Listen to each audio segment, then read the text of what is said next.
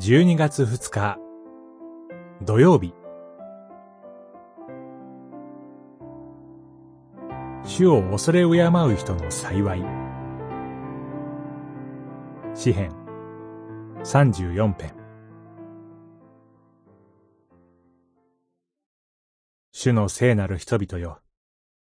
主を恐れ敬え。主を恐れる人には何も欠けることがない。34編。10節。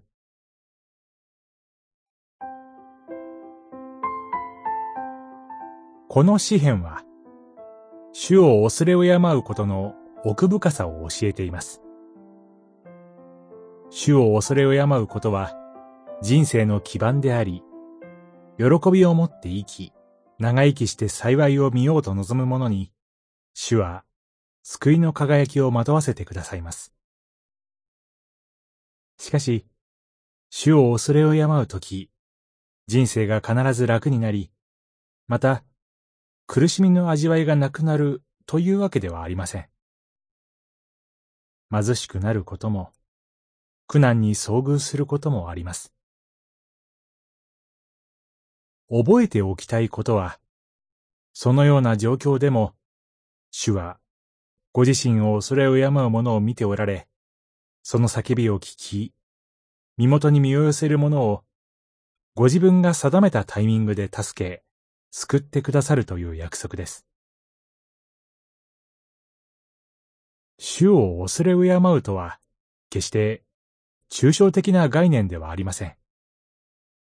これは、偽りの言葉と悪い言葉を遠ざけ、善を行い、平和を尋ね求め、追い求めることです。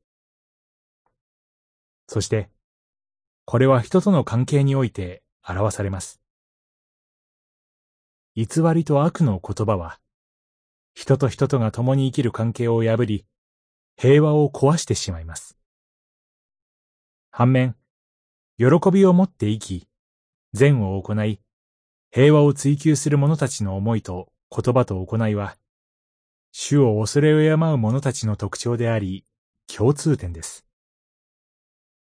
その人たちは主の喜びであり、主が欠けることがないように助けてくださいます。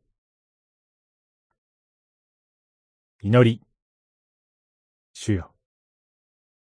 いつ何があっても、主を恐れ敬うことができる信仰をお与えください。